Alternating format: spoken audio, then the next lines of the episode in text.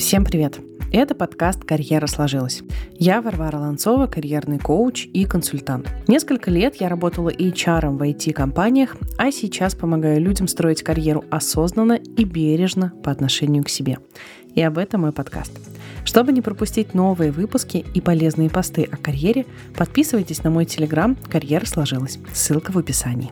На своих прошлых местах работы я много работала с руководителями, присутствовала, когда они проводят ревью со своими сотрудниками и сама проводила ассесменты. Я часто сталкивалась с диалогом о повышении зарплаты.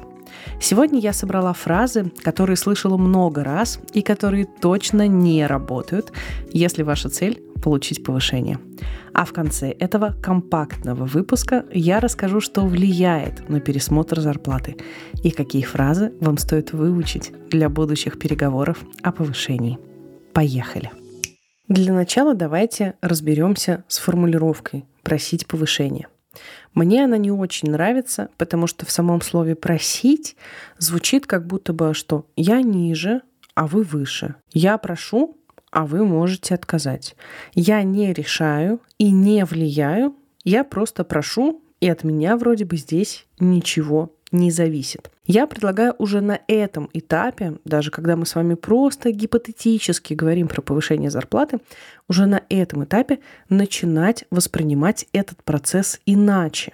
Давайте говорить, что это переговоры о заработной плате, переговоры о вашем доходе, а не просто, что вы просите.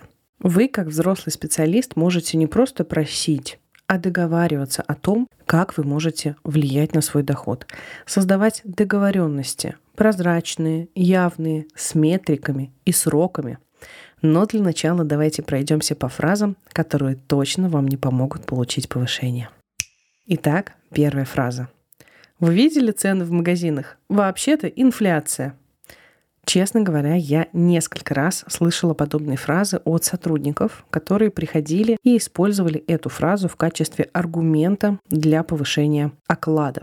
Эта отсылка на инфляцию не работает. На моем опыте она не сработала ни разу и вряд ли сработает у вас. Почему это происходит? Потому что эта причина работает только если внутри компании принята регулярная индексация зарплаты, которая как раз создана для того, чтобы купировать, если можно так сказать, процесс инфляции. То есть у нас есть внутри компании какой-то регулярный процесс, когда мы на какой-то процент всем сотрудникам одинаково повышаем доход, и таким образом мы как бы боремся с инфляцией. Это является таким ответом в сторону повышения цен на гречку в пятерочке. Но каким образом инфляция связана с вашей производительностью и связана с тем, что вы должны получать больше оклад.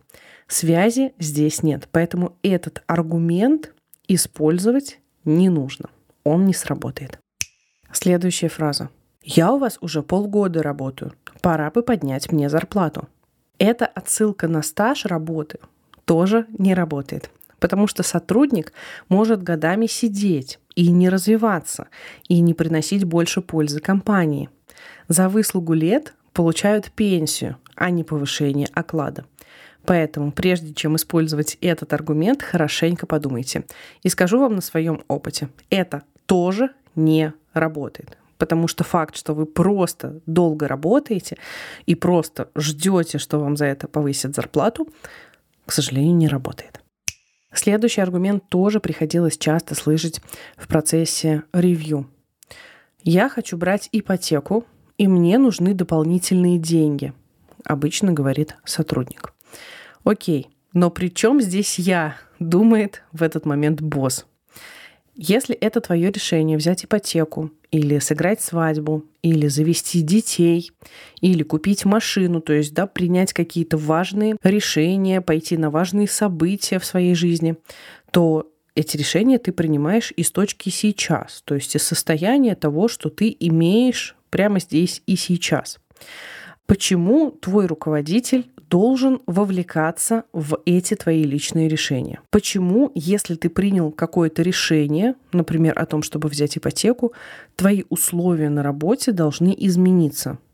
Иными словами, ты пытаешься в этот момент связать два фактора, которые не находятся в прямой взаимосвязи. с одной стороны, твои растущие финансовые обязательства, а с другой стороны, уровень твоей пользы для компании.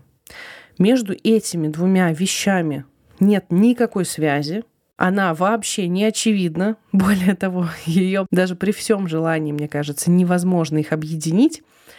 Поэтому не стоит использовать этот аргумент да, о том, что у вас повышаются финансовые обязательства, у вас повышаются финансовые потребности. Не стоит использовать этот аргумент в качестве того, чтобы просить повышение о зарплате. Еще одна классная фраза, которую тоже частенько приходится слышать.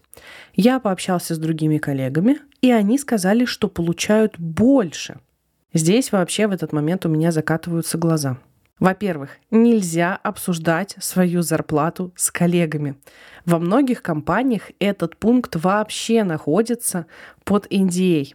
Во-вторых, сравнивая себя с другими, вы не можете трезво оценить разницу между вами. Во-первых, в ваших хард-скиллах, во-вторых, в ваших софт-скиллах, и в-третьих, в вашей критичности для компании. Поверьте, она может быть разная у двух сотрудников, которые могут сидеть рядом за соседними столами и выполнять вроде бы один и тот же функционал, но вес для компании они могут иметь разный. И вот когда мы думаем про свою зарплату, вообще мы обычно настроены максимально субъективно, и мы не можем рассуждать отстраненно и делать какие-то рациональные выводы.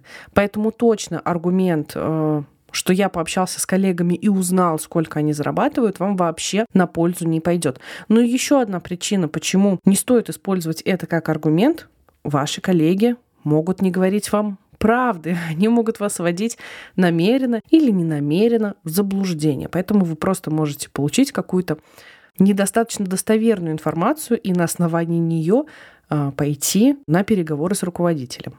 В этом пункте мы снова упираемся в то, что в этом доводе нет никакой прямой связи между зарплатой вашего коллеги и причиной для повышения вашего дохода. Если вам кажется, что слова «справедливость» или «почему у него так, а у меня по-другому» повлияют на решение босса, то я вас разочарую. Не повлияют. Повторюсь, вы на своем уровне не можете оценить и сравнить себя со своим коллегой. Вам может казаться, что вы выполняете одинаковые задачи. Но поверьте, ваш руководитель, когда принимает э, решение по поводу дохода вашего, ваших коллег, опирается на факторы, которые вам могут быть неочевидны. Поэтому аргумент со сравнением точно не стоит пробовать. Ну и последнее. Если честно, это мое самое любимое в кавычках, потому что это я слышала чаще, чем остальные фразы. Итак, звучит это примерно следующим образом. Я забыл закрыть свое резюме на HeadHunter и случайно сходил на парочку собеседований. В общем, теперь у меня есть офер на плюс 50%, и я ожидаю, что вы мне повысите оклад до такой же суммы. Это старый добрый шантаж. Мера неадекватная и, если честно, вызывающая презрение. Я совершенно не против того, чтобы вы ходили на собеседование. Я вообще максимально за то, чтобы вы ходили на них, чтобы вы собирали актуальную информацию с рынка, в том числе о том, сколько вы можете стоить. Но не стоит использовать это как аргумент для переговоров со своим руководителем. Почему? Потому что есть статистика, что когда человека удерживают то есть делают ему контр-офер на его текущем месте, он все равно не так долго после этого контр-оффера проработает. Ну, потому что он уже походил по собеседованиям, он уже приценился, ну и в целом уже доверие немножечко так пошатнулось.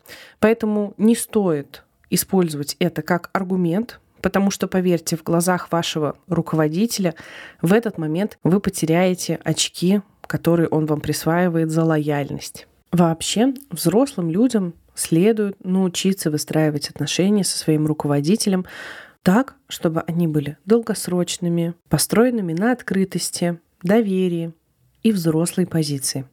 Вступать в диалог, делиться своим мнением, задавать вопросы, создавать договоренности и следовать им. А все перечисленные методы выше — это манипуляции. И они не имеют ничего общего с долгосрочными отношениями.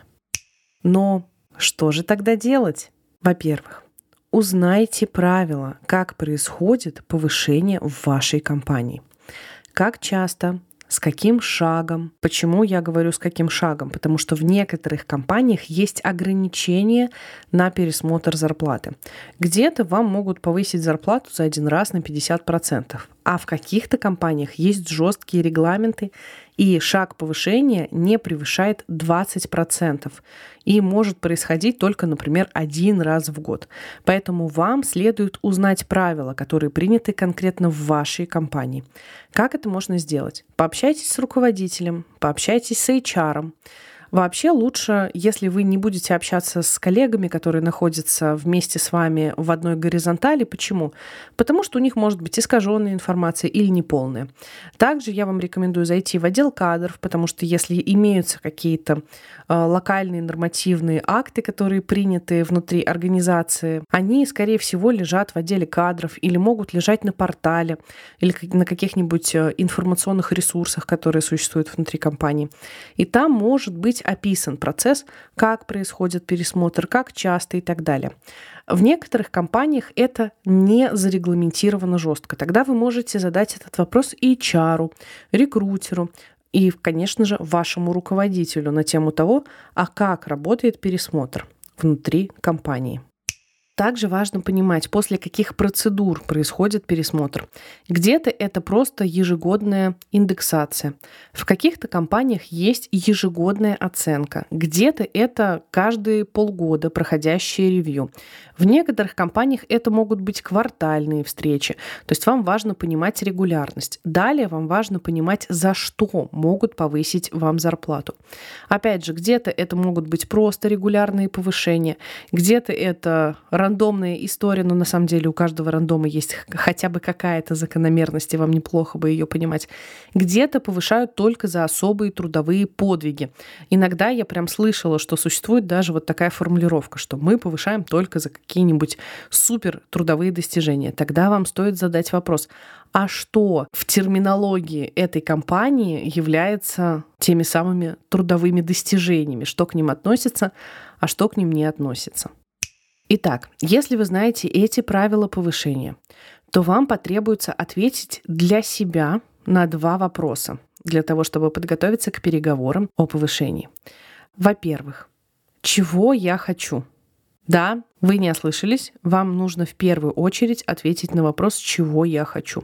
Почему это важно сделать? Потому что переговоры подразумевают, что у вас есть какая-то позиция, и вам необходимо ее очень четко и внятно сформулировать для своего руководителя.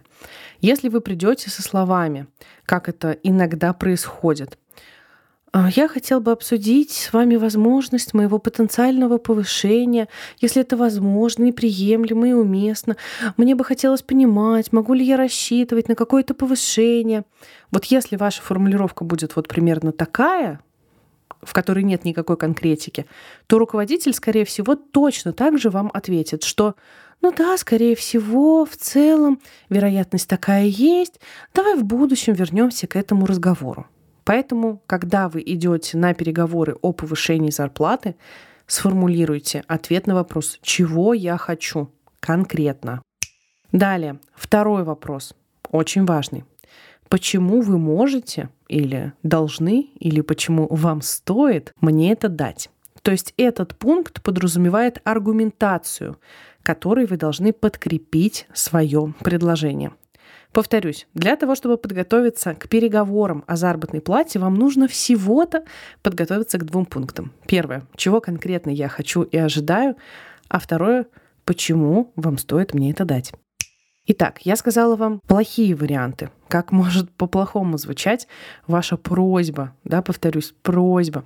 А как может по-хорошему звучать ваше предложение? Например, я хотел бы узнать, как я могу управлять своим доходом и какие показатели необходимо выполнить для повышения.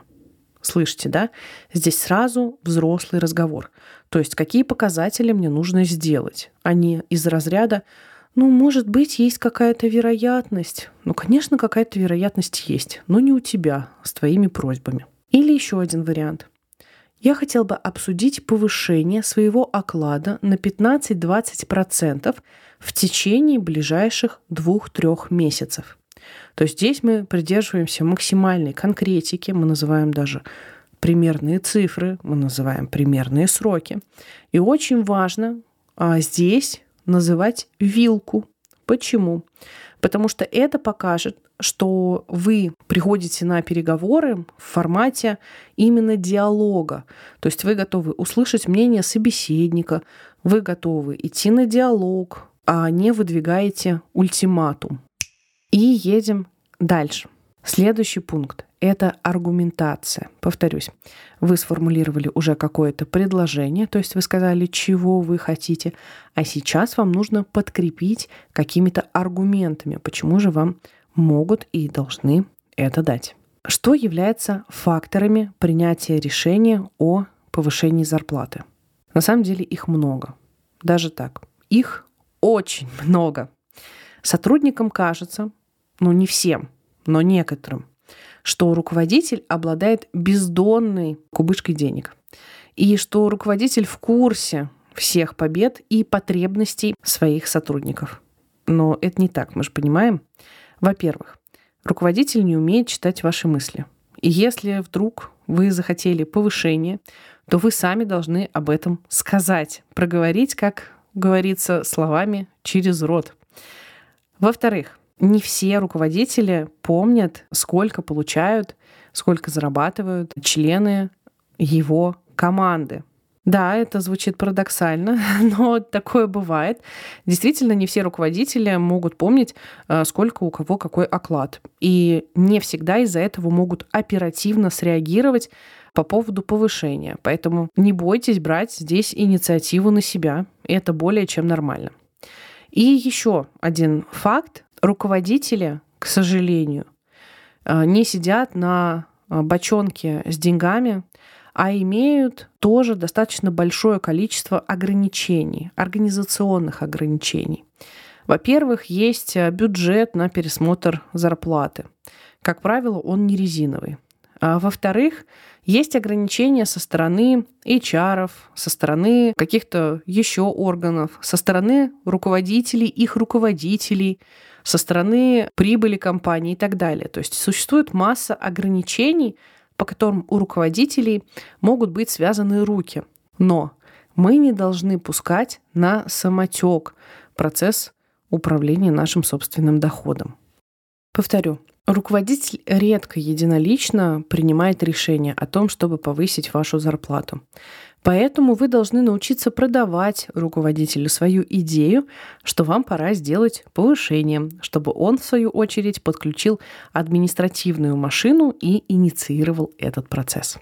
Какие факторы влияют на повышение? Я выделила всего два, потому что все остальные факторы являются производными от этих. Во-первых, твоя индивидуальная растущая польза – Например, год назад ты делал 5 деталей в час, а сейчас ты делаешь 10 и приносишь таким образом больше денег компании.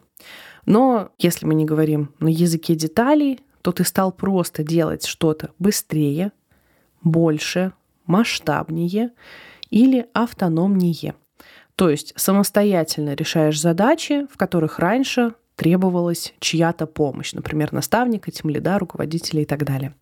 Повторюсь, Первый пункт — это твоя индивидуальная растущая польза. И второй пункт — это твоя критичность. Да, это огромное значение. Что подразумеваю под критичностью? Первое. Это если ты уйдешь, то все развалится знаете, команда разбежится, все процессы сразу повиснут, и вообще ничего работать не будет. Это не очень хорошо, но тем не менее. Есть большое количество сотрудников, которые являются критичными, на которых все держится. И еще один здесь подпункт, тоже про критичность, это если тебе будет очень дорого найти замену. Ну, то есть у тебя уникальная экспертиза для рынка, или, например, ты в целом, допустим, очень лоялен компании и получаешь не такую сильно высокую зарплату, и делаешь работу за пятерых сотрудников, а если ты вдруг уйдешь, то тебе действительно придется искать замену. И на замену одного тебя придется взять несколько человек, чтобы тащить твой функционал. Такое тоже случается. А теперь давай соединим. Ты знаешь что существуют причины, по которым руководитель не может единолично принимать решения. Ты знаешь фразы, которые точно не работают. Ты знаешь факторы, которые влияют на пересмотр зарплаты. Тогда давай это все соединим. Я сейчас расскажу тебе несколько фраз, которые очень сильно рекомендую тебе запомнить или, может быть, даже записать, чтобы ты их мог использовать в будущем в переговорах о повышении. Итак, поехали. Я стал делать больше работы единицу времени и влияю на какую-то важную метрику. Например, скорость, конверсию, продажи, качество, наличие ошибок, отзывы потребителей. Следующее.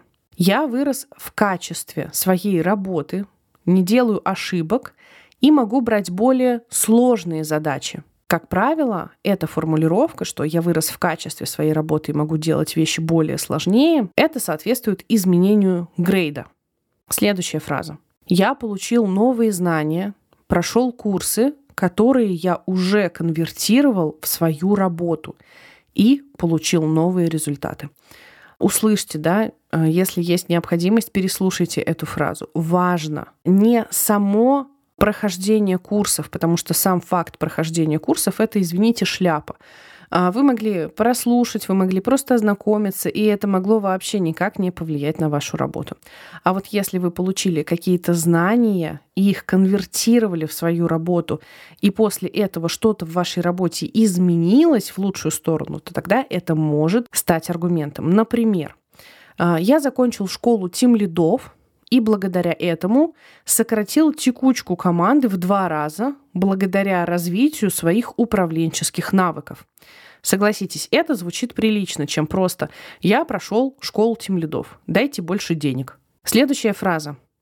«Я изучил новый инструмент, и это прямо повлияло на результаты моей работы». Переслушайте эту фразу. Снова скажу, что здесь есть важные оговорочки. Например, если тестировщик выучил питон по своей инициативе, чтобы когда-то в светлом будущем заниматься автоматизацией, но пришел к своему руководителю просить повышения о зарплате, то это не сработает. Тебе, скорее всего, откажут. Твои знания, которые ты получаешь, должны конвертироваться в твою работу, должны быть полезны бизнесу, а не тебе лично. То есть, если ты выучил питон под реально существующие прямо сейчас задачи, и ты уже его применяешь, и ты уже получаешь результаты, то тогда это повод поговорить с твоим руководителем о повышении. И последний аргумент. У тебя хорошие результаты плюс хорошие отзывы коллег на твою работу. Важно, услышьте, пожалуйста, еще раз, что существует именно эта конфигурация. То есть не отдельно хорошие отзывы коллег, а именно хорошие отзывы коллег на твою работу, и при этом у тебя хорошие результаты.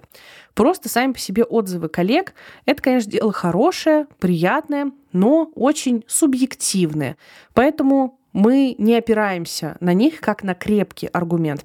И второй момент — важно, чтобы отзывы коллег были не на твои личностные качества, да, что ты хороший человек, с тобой приятно общаться, что ты очень открытый, добрый, приятненький, с тобой можно сходить попить кофе, с тобой всегда есть о чем поговорить. А отзывы должны быть именно на твои профессиональные навыки, на твои харды, на твою производительность. Итак, коротко пробежимся по фразам. Я стал делать больше работы в единицу времени и влияю на какую-то важную метрику. Я вырос в качестве своей работы, не делаю ошибок и могу брать более сложные задачи. Я получил новые знания, прошел курсы, которые конвертировал в работу и получил новые результаты. Я изучил новый инструмент, и это прямо повлияло на результаты моей работы. У меня хорошие результаты и хорошие отзывы от коллег на мою работу вот эти фразочки сработают, в отличие от тех, которые я рассказывала в самом начале этого подкаста. В заключение хочу обратить ваше внимание. Если вам требуется помощь в подготовке к переговорам о повышении или подготовке к ревью, собеседованию, оценке, вы всегда можете обратиться за консультацией карьерному коучу. Кстати, я знаю одного хорошего. С вами был подкаст «Карьера сложилась». Ставьте лайки в Яндекс Музыке, звездочки в Apple Podcast. Это очень поможет моему молодому подкасту. Пока-пока.